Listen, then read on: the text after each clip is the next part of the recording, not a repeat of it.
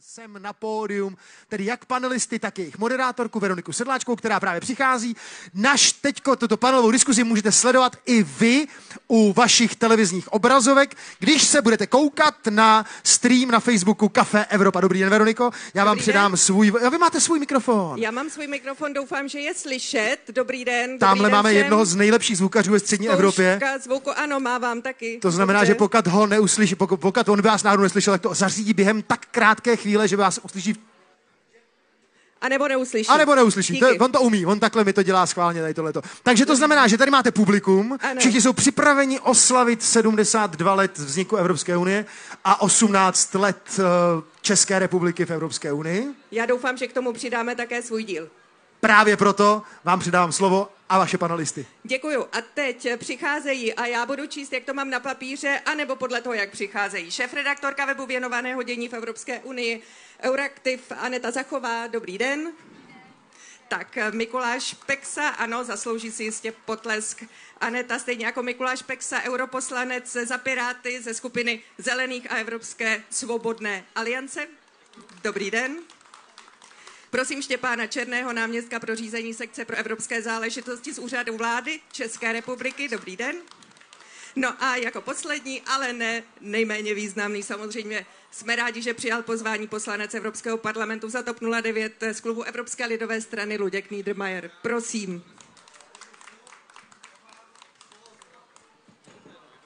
Já jsem ráda, že jste tady a že jste někteří i zůstali po tom, co utichla hudba. Doufám, že to bude stát za to. My se eh, dnes v této panelové diskuzi budeme snažit odpovědět na otázku, jestli i když slavíme ty čerstvé osmnáctiny Česka v Evropské unii, jsme prostě dospělými členy, nebo jestli nám do dospělosti ještě něco chybí, jestli jsme spíš ještě takoví ti mamánci, jak se říká, někdo, kdo se třeba drží zpátky. Každopádně dost eh, bylo těch přirovnání. Ta otázka je na stole, zkrátka, jestli jsme už dospělí. A vezmu to od své pravé ruky, takže Mikuláš Peksa, jsme dospělí členové Evropské unie. Mohu říct, že už žiju delší část života v Evropské unii než mimo ní, takže se cítím být dospělým členem Evropské unie. A Česko? Česko myslíte je na tom podobně? Já si myslím, že Česko také. Aneta Zachová? Eh, Já si taky myslím, že to moje členství v eh, Evropské unii dospělo eh, od takové té prvopočáteční naivity a hledání všeho dobrého na EU přes takovou, takové vystřízlivění, až si myslím po ten realistický pohled. A myslím si, že podobně jako já dospělo i to členství Česka, ten český pohled na Evropskou unii. Co jiného by mohl říct zástupce úřadu vlády Štěpán Černý? Já myslím, že jsme dospěli zejména proto, že jsme se trošku už odnaučili trucovat a začali jsme taktéž trošku i pracovat. A to uh, nám trvalo 18 let. Je to tak. A Luděk Niedermayer podobně optimistický, podobně dospěle se cítící v Evropské unii.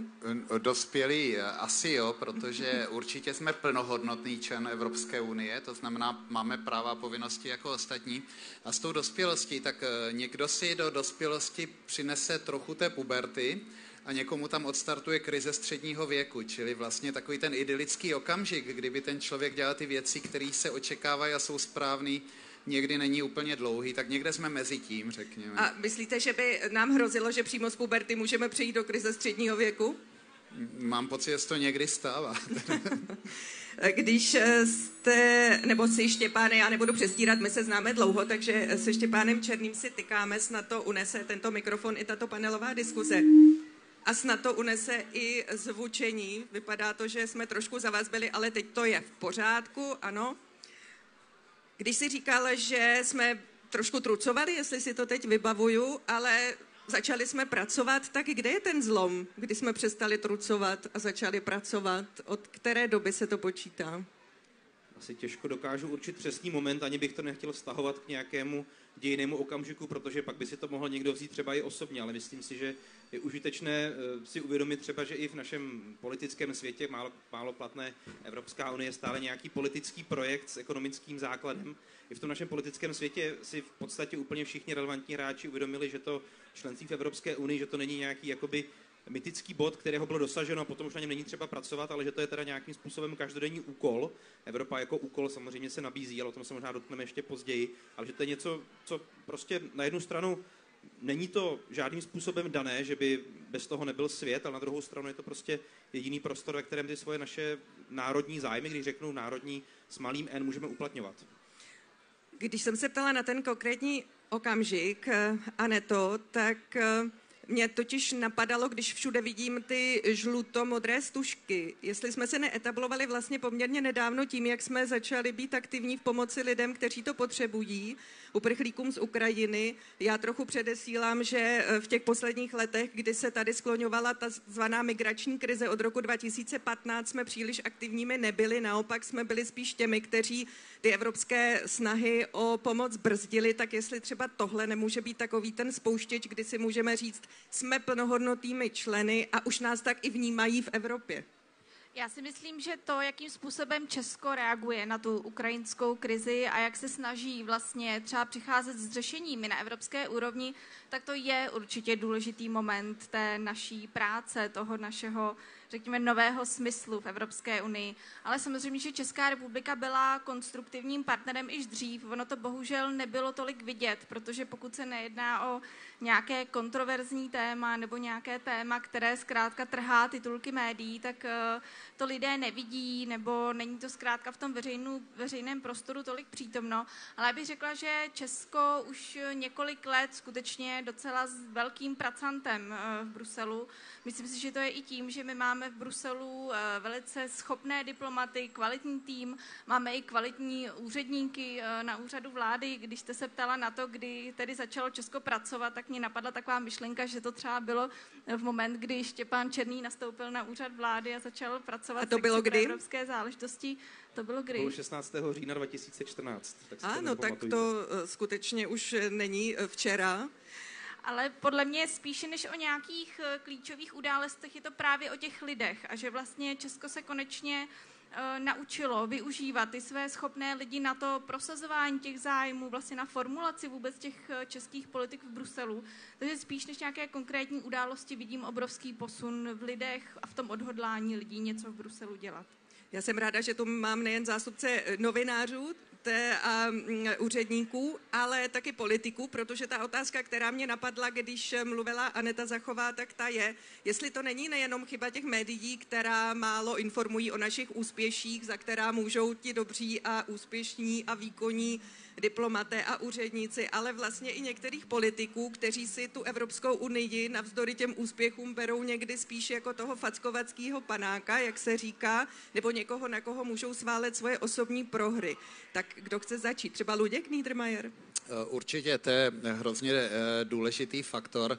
Já bych potvrdil, co říkala Aneta. Eh, já si myslím, že kvalitní diplomaty třeba v Bruselu máme už velmi, velmi dlouho a myslím si, že jsou oceňováni jako partneři v diskuzích v rámci Koreperu a tak dále a zastávají kompetentní stanoviska. Ale e, něco úplně jiného je to, jakým způsobem se tady doma komunikuje, zejména z té vrcholové politiky o EU, kdy je to takový problém trochu slepice vejce, protože tím, že velká část veřejnosti je tomu naladěná negativně, tak eh, celá řada politiků občas do toho negativního tónu sklouzne, když se jim to hodí. A jakoliv eh, eh, řada politiků, kteří občas chodí s takovými negativními výroky, tak říkají i ty pozitivní, tak ta váha toho negativního je mnohem vyšší protože oni mluví ke společnosti, která tento negativní eh, tón eh, docela dobře akceptuje. Čili eh, ta pohádka o hodné Praze a zlém Bruselu je u nás velmi dobře zakořeněná. Já si myslím, že do určité míry ta pohádka o zlém Bruselu a hodném hlavním městě funguje všude, teda kromě Belgie. Já nevím, jak to oni dělají, protože tam je těžké, aby Brusel byl zlý a hodný zároveň, ale myslím si, že eh, to funguje tak trochu všude, ale u nás se tomu hrozně daří. A to taky vytváří vlastně prostor pro ty politiky. Občas je tu velmi silně proti evropskou linii, protože mluví k veřejnosti, která není nakloněna pro evropsky. Nenáhodou v těch různých průzkumech vychází Česká republika jako nejméně pozitivně naladěná ve vztahu k EU.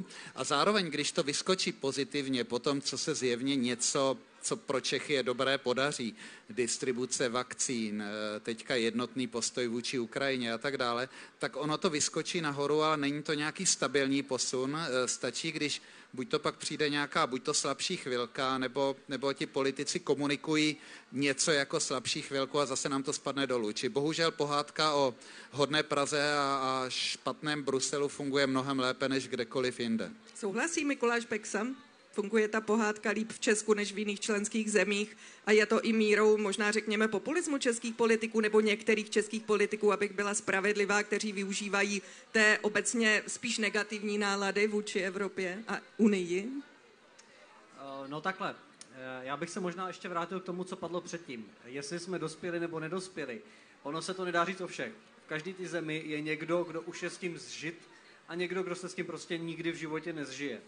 Eh, Bohužel, co je možná pro nás problém, je, že my se tady velice často točíme kolem těch debat uh, s lidmi, kteří jsou automaticky přednastaveni to, uh, tak, že je úplně všechno úplně špatně. A to není způsob, jakým, jak se do toho dá zapojit. Jo? Jakákoliv snaha o změnu čehokoliv vyžaduje nutnost předkládat jako nějaký konstruktivní návrhy na zlepšení. Ale to tady často se na to zapomíná, často ta debata prostě klouže po povrchu a eh, ty lidi se do toho nezapojují. A nepochybně máme velmi kvalifikované státní úředníky, kteří už hodně dlouho dělají dobrou práci.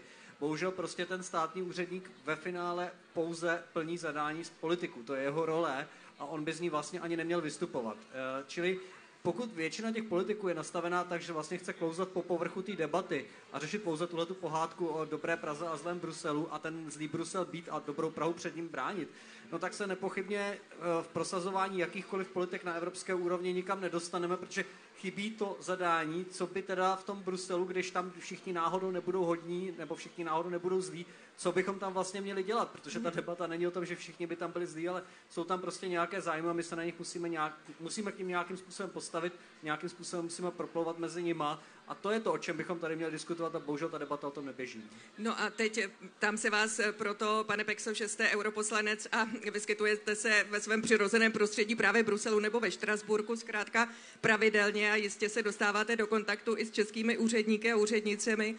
Mají ty noty, řekněme, vědí, jaká je ta politika, kterou teď mají prosazovat? Věděli to v předchozím období mandátu minulé vlády? Nebo to bylo spíš tak, že vařili z vody a dělali to, co si mysleli, že je nejlepší? Takhle já musím na začátku rovnou přiznat, že jsem poslancem za stranu, která se na této vládě podílí. No právě proto se i může ptám. být lehce, lehce tím eh, ovlivněn. Každopádně podotýkám, že tak, jak to vnímám za té předchozí vlády, tak si myslím, že to byl naprostý chaos a v podstatě smyslem akce bylo pouze, jak si uh, uhrát další příjmy do pana majitele největší vládní strany. Teďka v této vládě si myslím, že je to poněkud lepší, protože ty jednotlivé politické strany se vzájemně hlídají a zároveň taky jsou schopné jak si předkládat nějaké eh, ucelenější vize politiky, takže si myslím, že to eh, funguje líp, ale přece jenom to hodnocení by asi tady nechal asi na novinářích.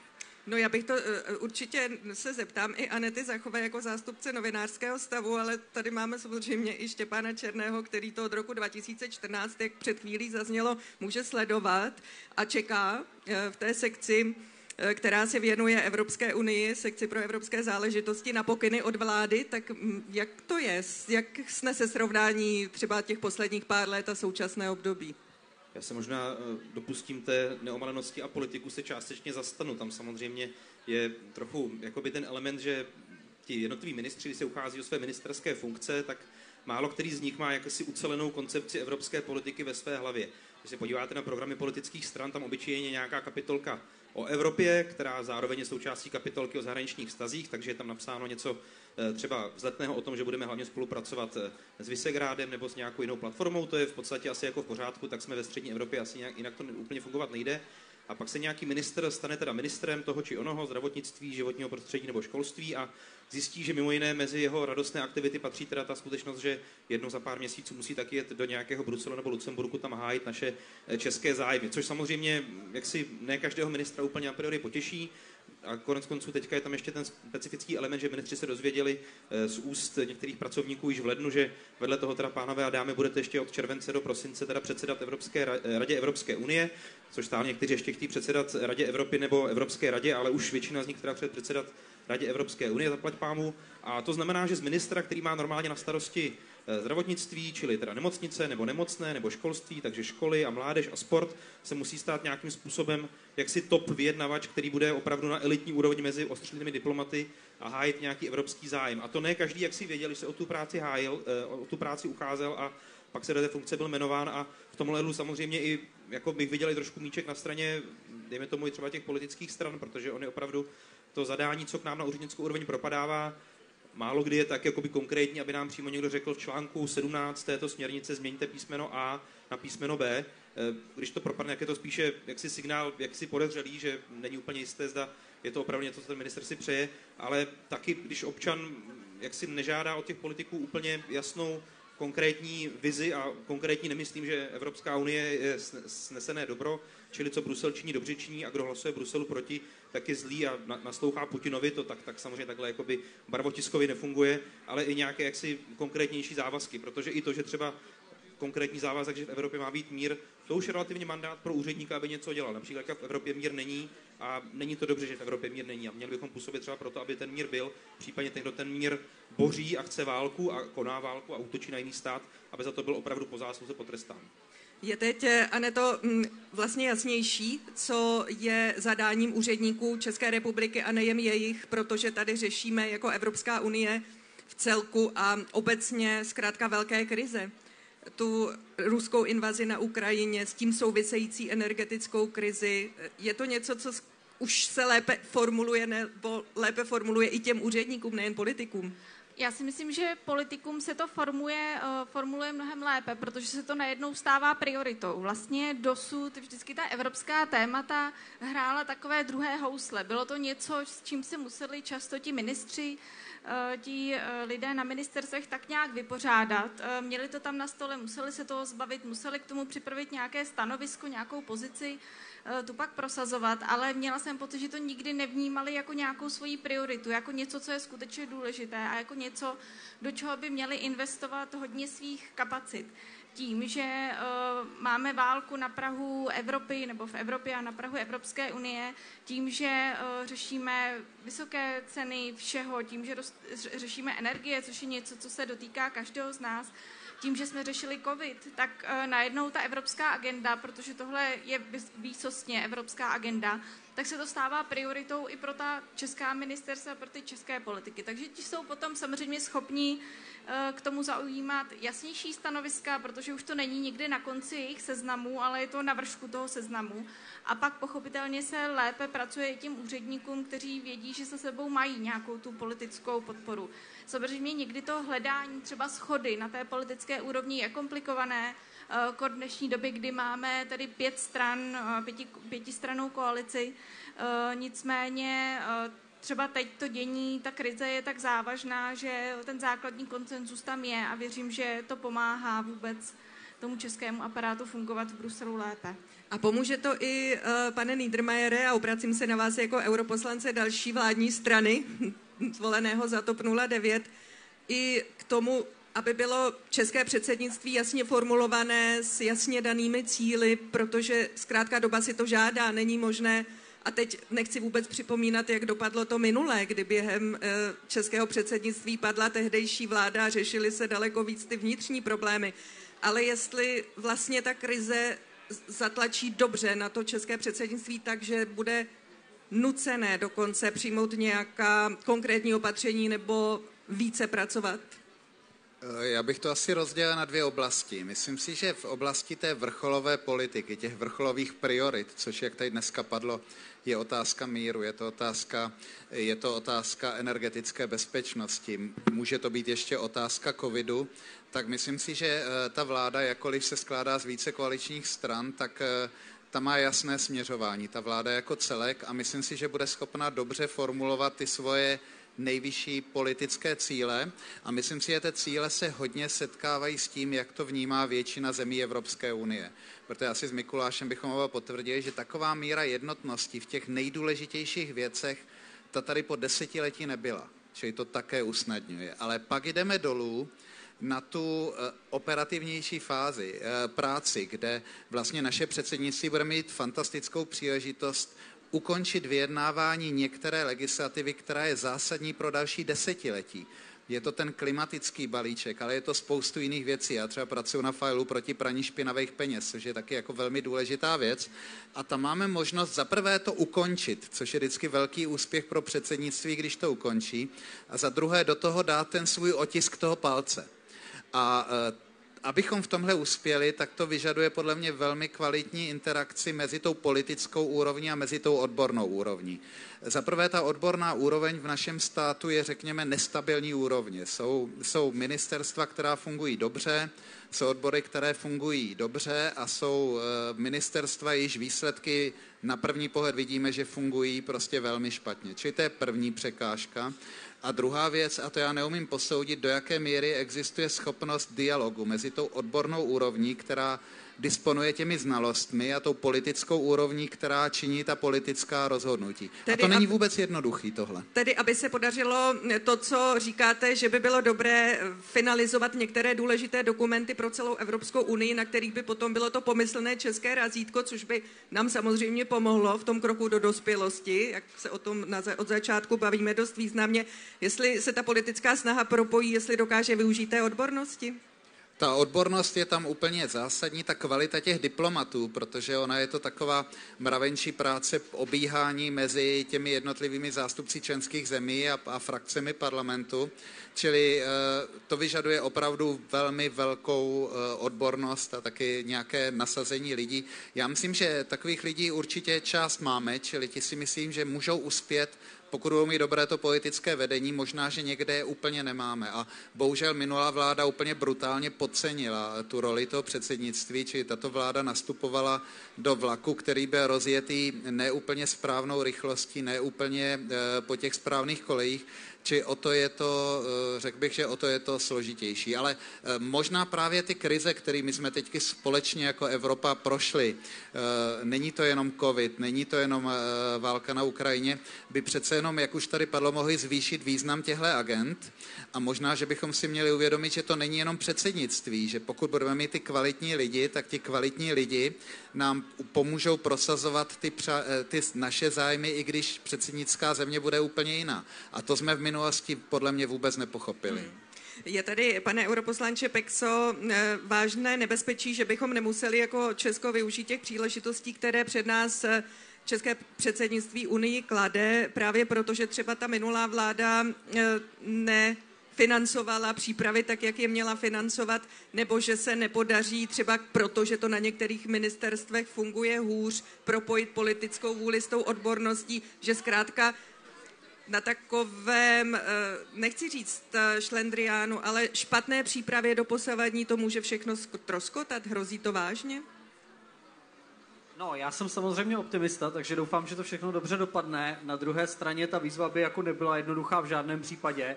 Eh, protože tím, že vlastně vypukla ta válka na Ukrajině, tak se ty priority toho, co mělo být tím předsednictvím, úplně přeházely. Jo? Prostě pokud jsme si e, něco mysleli na konci minulého roku, tak to už teď prostě neplatí a e, budeme řešit úplně jiné problémy, právě potraviny, energie, sociální soudržnost, chudobu. To jsou prostě věci, které ta Evropa bude muset teď řešit.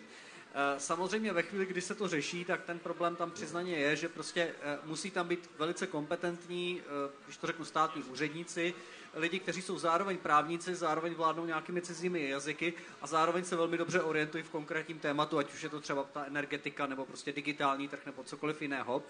No a pochopitelně tyhle lidi tam měli být připraveni předem, a ještě navíc, jak si pokud jsme měli vybrané s lidi s nějakou odborností, tak teď zjišťujeme, že vlastně potřebujeme trošku něco jiného, než co jsme očekávali předtím. Uh, takže je to skutečně jako hodně výzva. Já věřím tomu, že česká vláda to zvládne a samozřejmě my jako čeští europoslanci budeme určitě dělat maximum pro to, abychom ji v tomhle v tom uh, úkolu podpořili dle našich možností.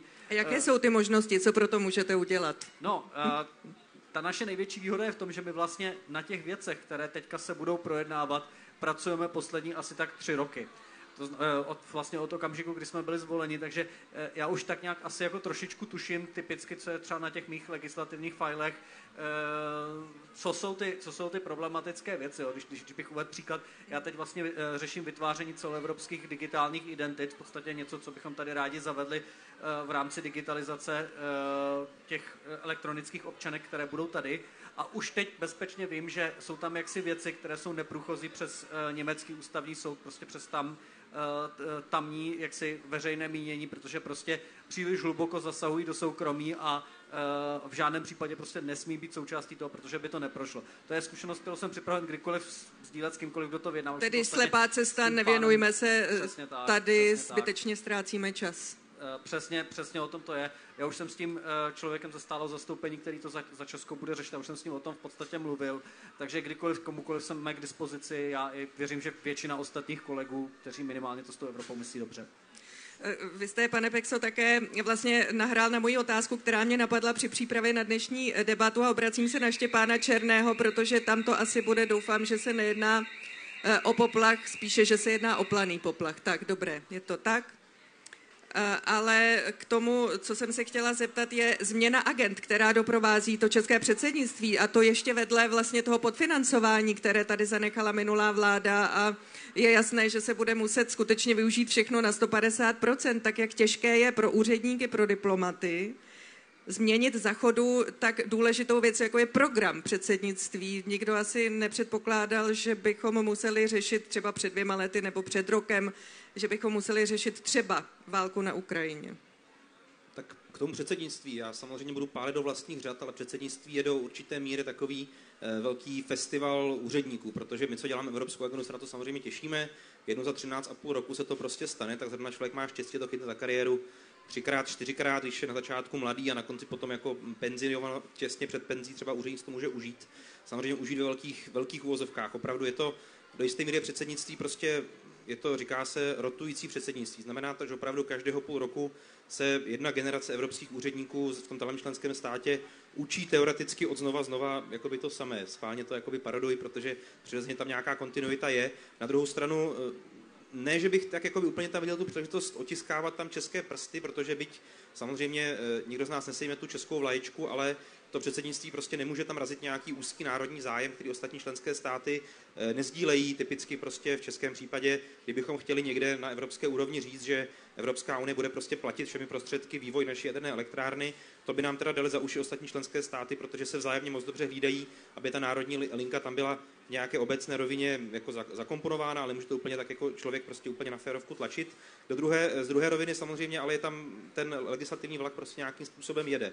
Málo platné ten, eh, to předsednictví má za úkol v podstatě jenom jedinou věc, když to řeknu velmi cynicky, dává na agendu rady nějaké body, dává je v nějakém pořadí, anebo nějaké body z agendy stahuje, nebo je tam vůbec nedává a nemluví o nich. To samozřejmě zní jako velmi jako rutinní pokyn, ale kdo třeba zná český nebo nějaký jiný parlament, tak ví, že nejmocnější je vždycky eh, organizační výbor, který řekne, kdy se co projedná a kdy se případně co neprojedná. Takže v této rovině samozřejmě tam příležitost je velká. Co bych taky taktéž jakoby zmínil, je to, že e, změna agent. Nuže trochu spochybním taky slova o tom, že ten český úřednický aparát je hlavně odborný, protože ta odbornost není v tom, že člověk jakoby zná detailně všechny elementy českého energetického trhu a kdo má kolik podílů a kdo má jaké ekonomické zájmy, ale ta odbornost je podle mě hlavně v tom umět pochopit, kde v kterém failu ta politika. Čili kdo bude mít problém s článkem 5 a kdo bude mít problém s článkem 7, protože každý členský stát má nějaký zájem, ty zájmy jsou zcela legitimní, někdo má ten, někdo má onen a to předsednictví prostě by mělo nějakým způsobem pochopit, jestli má smysl tlačit na článek 5 v, tento, v tomto směru nebo na článek 7 v tomto onom směru, přičemž do toho vstupuje teda ještě aktér Evropský parlament, který teďka si kolegové doufám mě o to, jak si omluví tuto tezi, ale prostě Evropský parlament tvrdí, že řešením všech problémů Evropy je více Evropské unie, což znamená více Evropského parlamentu. V principu tak je to myšlenka, kterou prostě jednou za pět let testují europoslanci ve volbách. Já se s ní nebudu nějak jako zásadně polemizovat, ale je to důležité pro pochopení toho, co ta rada dělá, protože ta rada a to předsednictví potom pobijou se v radě, teda Němci s francouzema, Poláci se smějou a vyjde nějaký kompromis v radě, ten je teda náš, a pak jdeme do Evropského parlamentu, kde nás ještě pobijou teda europoslanci, kteří samozřejmě jsou politici, a jich více než 700, je jich jakoby hodně a chtějí mít taky nějaké, nějaké rovině teda z toho předsednictví nějaký legislativní úspěch, že se něco někam posunulo. A v tuto chvíli teda potom to předsednictví nějakým způsobem musí takto zase vnímat tu politiku. Když ten předsedající úředník bude mít detailní znalosti o tom, jak funguje eh, výroba biometanu, tak to je samozřejmě užitečné pro občanský život, když si nějaký biometan doma vyrábí, ale je mu to v principu úplně k ničemu, aby pochopil, jaký je zájem ve frakci SAD a jaký je zájem ve frakci ALDE, jaký je zájem ve frakci EPP, protože ten Evropský parlament je prostě politické těleso, člení se na politické kluby, které spolu více nebo méně ideově souvisí, ale spíše více než méně. A je tam taky důvod jako proto, proč je to prostě parlament volený občanem. Aneta Zachová. Já jen bych na to navázala, bych taky ilustrovala vlastně tu složitost toho předsednictví. On, jak teď tady Štěpán mluvil, tak z toho je dost poznat, že je to skutečně složitá materie. Tak uh, já jsem nedávno dělala rozhovor například s naším ministrem zemědělství a on mi říkal, že vlastně je třeba prioritou toho zemědělského rezortu uh, je, jsou, je otázka rybolovných kvót v moři. Takže na tom je vlastně vidět, jak moc širokou agendou se ta Česká republika bude muset zabývat. Protože moře nemáme. Není to úplně priorita jako by naše. Přesně tak. My budeme se muset řešit energetickou bezpečnost kvůli uh, válce na Ukrajině. My budeme muset řešit uh, vůbec to, jak třeba budeme nakupovat plyn, budeme muset se vypořádávat i s nějakými bezpečnostními otázkami, ale do toho tam jsou pořád ty legislativy, které je zkrátka potřeba dotáhnout do konce, protože uh, ano, válka na Ukrajině se podepsala na všem, co, skoro na všem, co teď Evropská unie dělá, ale pořád tam jsou ty problémy, které zkrátka neodešly s tou válkou, jako jsou třeba rybolovné kvóty. A vlastně je trochu hezké, že třeba ty ostatní státy vlastně spoléhají na to, že Česko ten kompromis mezi těmi zeměmi, které to moře a ty ryby mají, že jeho najde, protože my v tom nemáme zkrátka žádný zájem, my žádné ryby nemáme, takže budeme takový ten skutečně ten čestný hráč a najdeme mezi nimi nějaký smír, takže i těmito otázkami se bude české předsednictví zabývat a tam je to pak zajímavé i z, těch, i z hlediska těch kompetencí a vůbec té připravenosti těch lidí, protože eh, naši úředníci najednou budou muset zkrátka studovat, nebo už studují, určitě to už, už předpokládám, na to, studují. Přesně tak. Máme jak to za vůbec, necelé dva měsíce. Jak to vůbec v těch mořích funguje a kolik těch ryb eh, může jaký stát vylovit ven?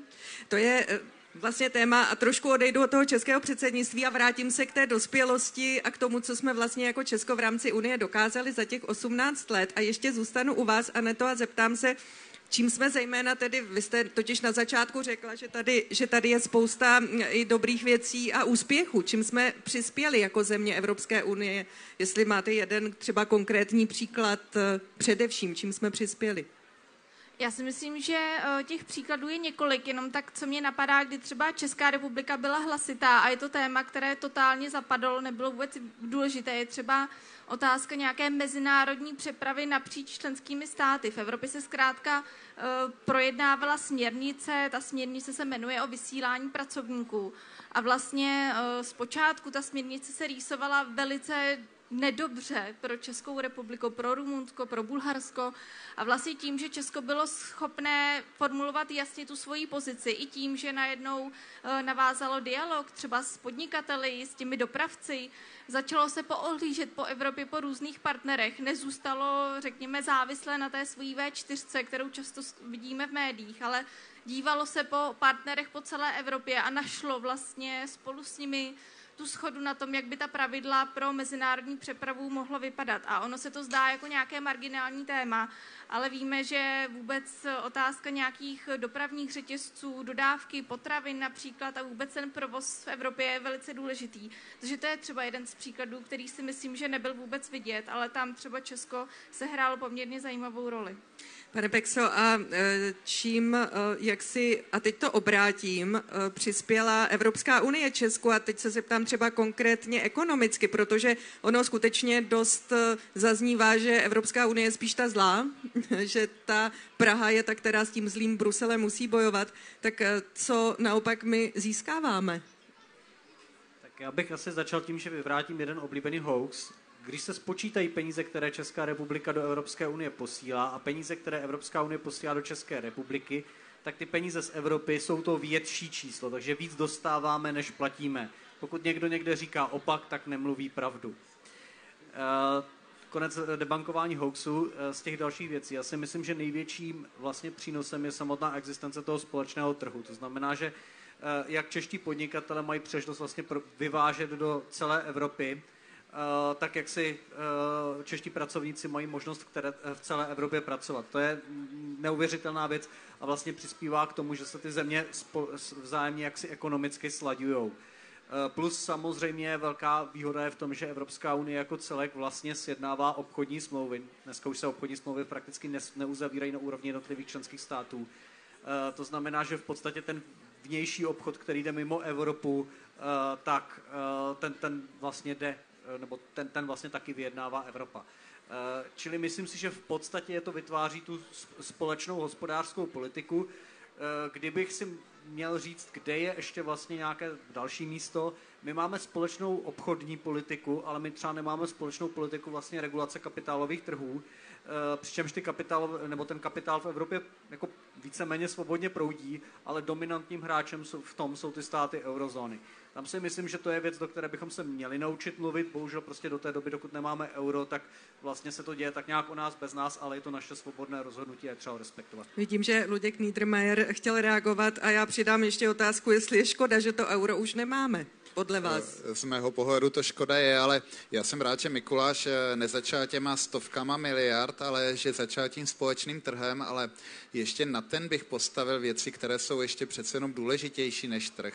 Myslím si, že kdy jindy než dnes si uvědomujeme, že eh, Evropa je garantem naší, našeho míru eh, kdyby nebyla Evropská unie, kdyby neexistovalo Evropské společenství, tak eh, eh, řada zemí v Evropě by byla nyní opravdu existenčně ohrožena eh, Ruskem a Kremlem pod vedením Vladimíra Putina.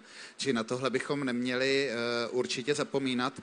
A vlastně to, co je podle mě na té unii úplně zásadní, a konec konců dneska si připomínáme vznik Šumanovy deklarace, kde hnedka v prvních větách je, padá slůvko solidarita.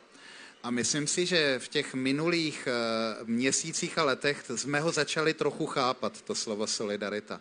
Protože trh je důležitá věc, ale uvědomme si to, že bohaté země k řešení pandemie, distribuci vakcín přistoupili tak, jak přistoupili, to zachránilo u nás stovky, možná tisíce životů, protože my bychom se nikdy těm vakcínám tak rychle nedostali v takovémto rozsahu.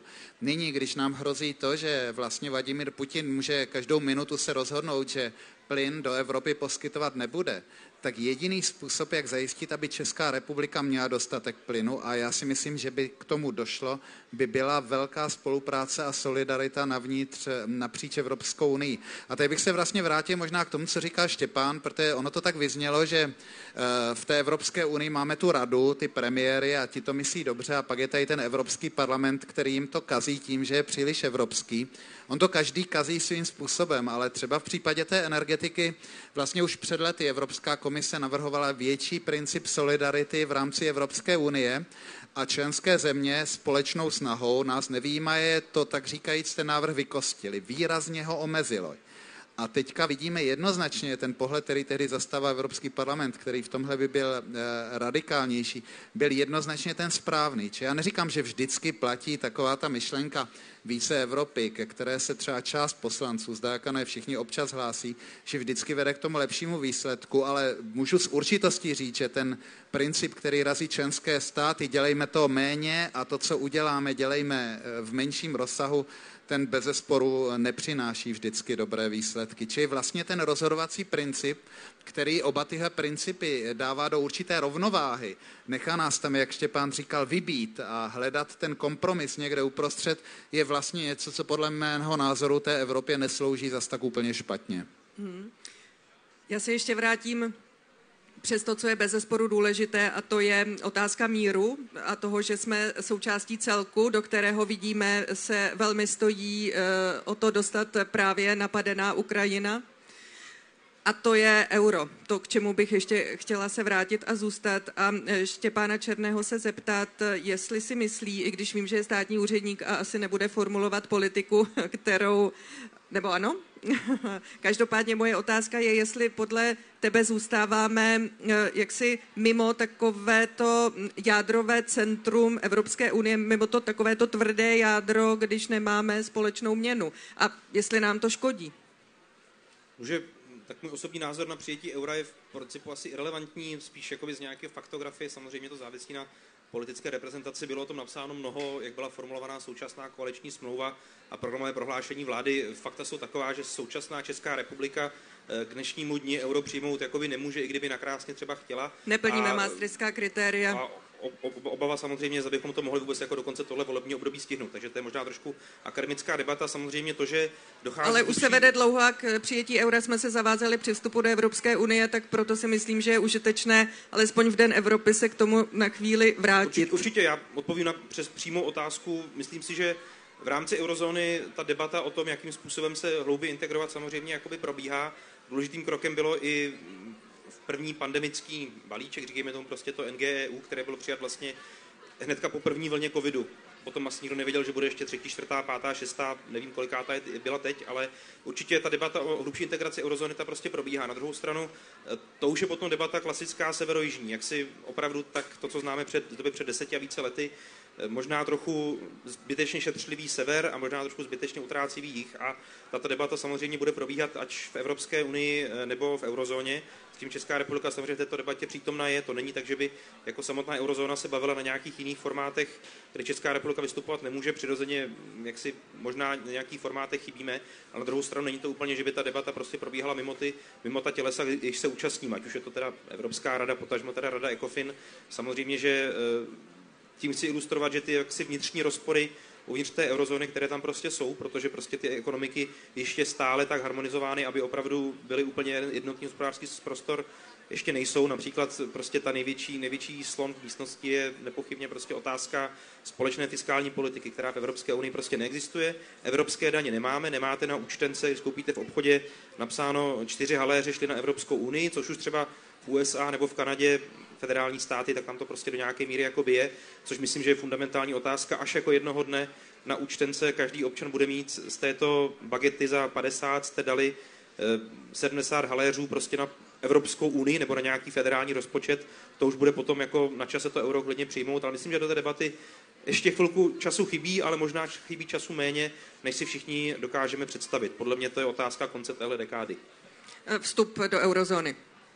Luděk Niedermayer, pardon, ale chtěl reagovat, pak dám prostor ostatním. Uh, jenom k uh, dvě poznámky. K tomu politickému vlivu. Ono to teďka vypadá, že vlastně uh, ta eurozóna neformuje nějaké jádro politické Evropské unie, protože prostě ty témata, která jsou teďka největší, nejsou ty témata, která tady toto dělení umožňují, ale docela bych garantoval, že v okamžiku, kdy se rozjede znovu diskuze o nových fiskálních pravidlech, tak bude probíhat velmi intenzivní debata na úrovni eurozóny nebo zemí eurozóny a ty ostatní země v té debatě nebudou hrát takovou roli. A druhou poznámku bych chtěl říct, že já stále více docházím k názoru, že eh, ten celkový přístup k Evropské unii a přijetí či nepřijetí eura má mnohem tí, těsnější souvislost, než jsme si vždycky představovali.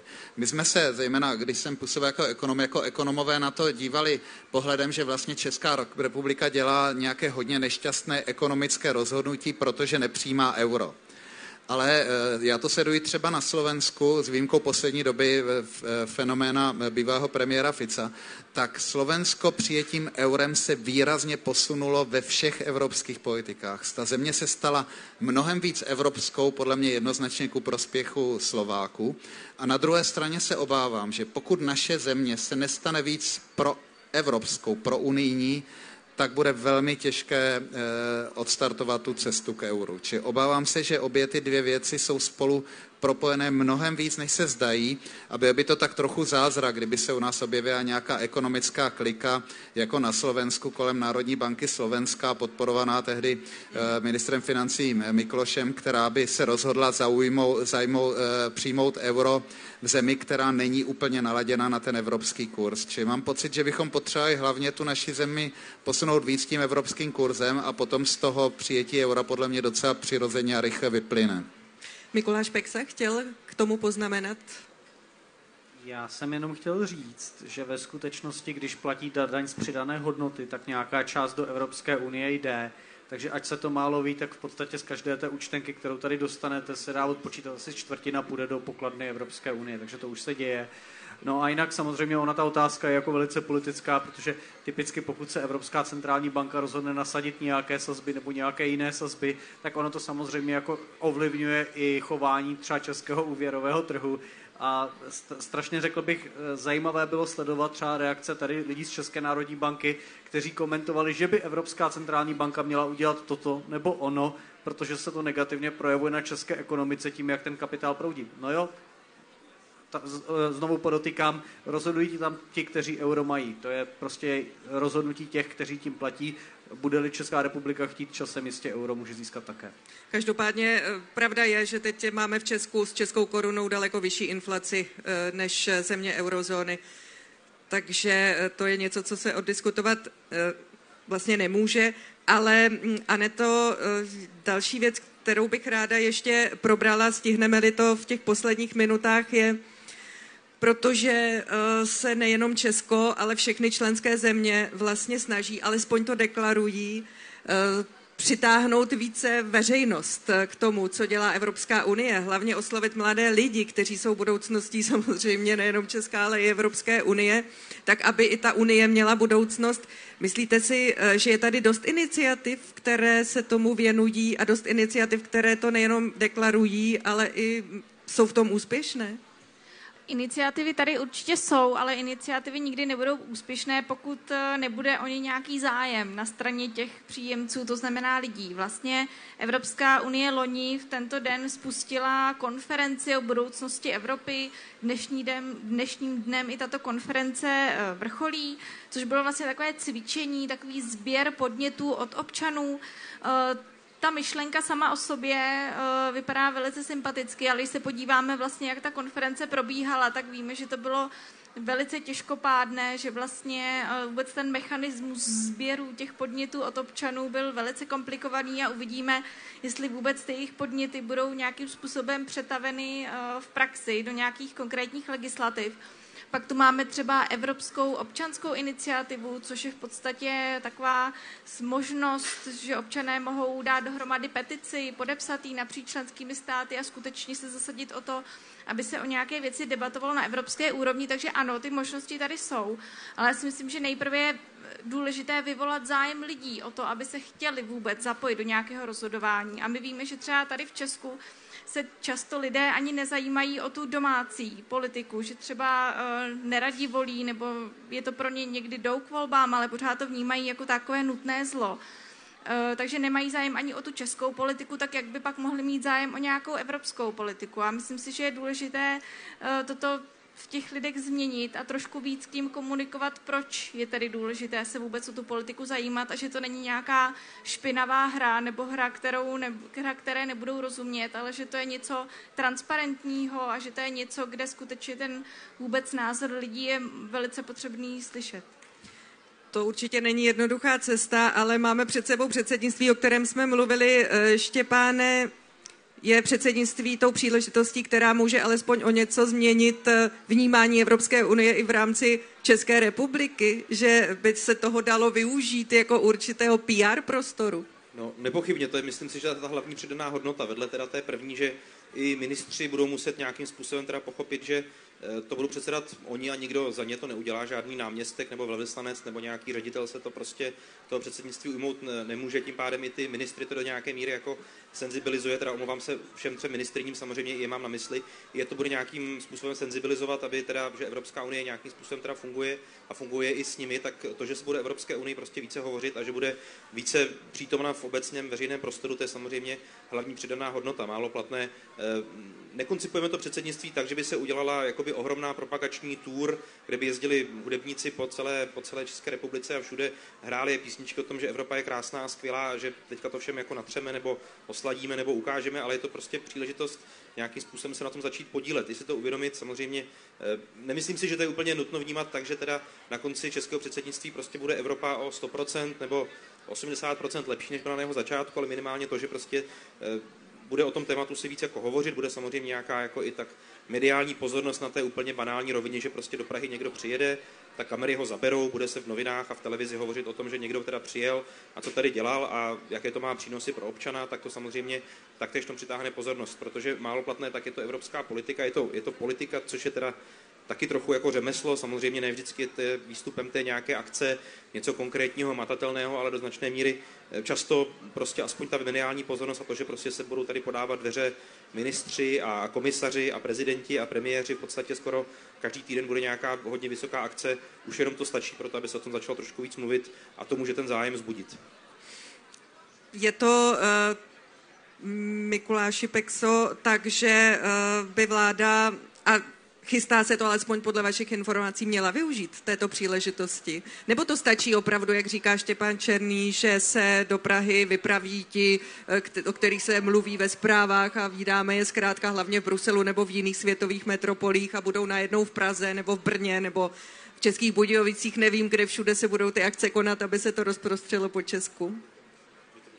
Podle mých informací tomu tak skutečně je. Eh, je v plánu uspořádat uh, řadu akcí. Uh, ono to předsednictví samozřejmě nejsou jenom jednání té rady, jsou tam ještě různé konference a tak podobně.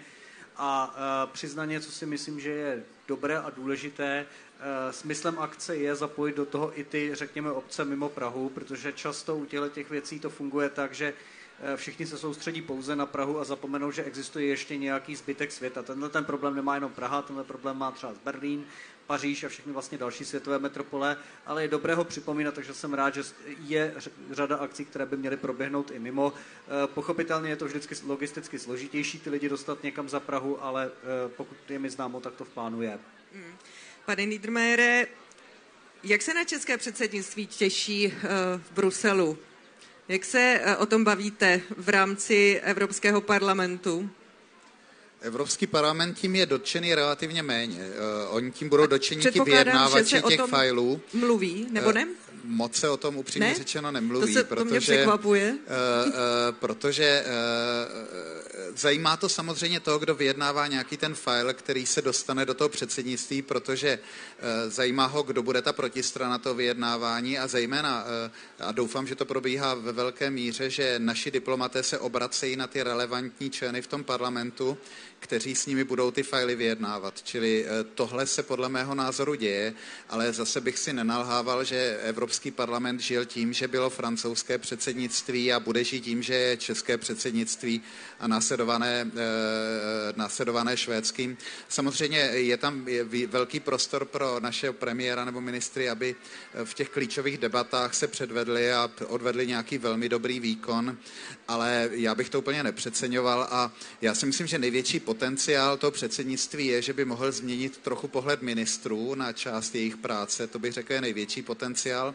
Mohlo by to vést k tomu, že vznikne další generace velmi kvalitních úředníků, kteří přežijí to, prožijí to první předsednictví. Já myslela, že řeknete a... přežijí zužování státního aparátu. No tak to je samozřejmě druhá věc, protože mám pocit, že po minulém předsednictví jsme ty dobře nastartované úředníky potom poslali někam jinam, kde oni samozřejmě jejich kariéře to prospělo, ale neprospělo to kvalitě české, české zprávy. Čili já bych to úplně nepřeceňoval. Myslím si, že ty základní faktory, které nás mohou posunout tím směrem, abychom více rozuměli Evropě a díky tomu jen rozuměla více nám je občanská společnost, která dělá skvělou práci, ale oslovuje pouze ty, kteří jsou ochotní s ní komunikovat zlepšují se média. Když jsem přišel do Bruselu, tak uh, úroveň našeho pokrytí v Bruselu údajně byla na úrovni Albánie, tak je tam údajně vzestupný trend. Nevím, jak rychlý, jak velký. Otázka ale... je, jestli by tam mohl být ještě sestupný trend. Uh, to je dobrá otázka, ale mohla tam být stagnace. mohla tam být stagnace. Eh, třetí věc, která je podle mě velká mezera, je vzdělávání ve školách a tím vůbec nemyslím, že ve školách by měly být přednášky o tom, jak je skvělá Evropská unie, ale měly by tam být přednášky o tom, jak vlastně funguje moderní demokratická společnost jak fungují demokratické instituce a jedna z těch demokratických našich institucí je Evropská unie, či to je pole neorané a vlastně největší škody a to, co nás dostalo do té situace, kdy opravdu z hlediska důvěry v Evropské unii jsme ten slabý článek v Evropě, je chování vrcholových politiků, protože občanská společnost si může tak říkajíc nožky ušlapat, ale jeden silný negativní výrok vlivného vrcholového politika to samozřejmě brutálně přebije tak uvidíme. Jsem zvědavá na reakce politiků, úředníků, novinářů, novináři, všech, kteří se budou věnovat českému předsednictví. A děkuji hostům, eh, kteří se zúčastnili této panelové debaty. Luděk Niedermayer, Štěpán Černý, Aneta Zachová, také Mikuláš Peksa. Děkuji všem. Díky. Naschledanou. Děkujeme. Taky A díky vám, Veroniko. Za Já děkuji za to potěšení, za tu čest, že jsem tady mohla být. Užijte si Den Evropy, užijte si další program. Naschledanou.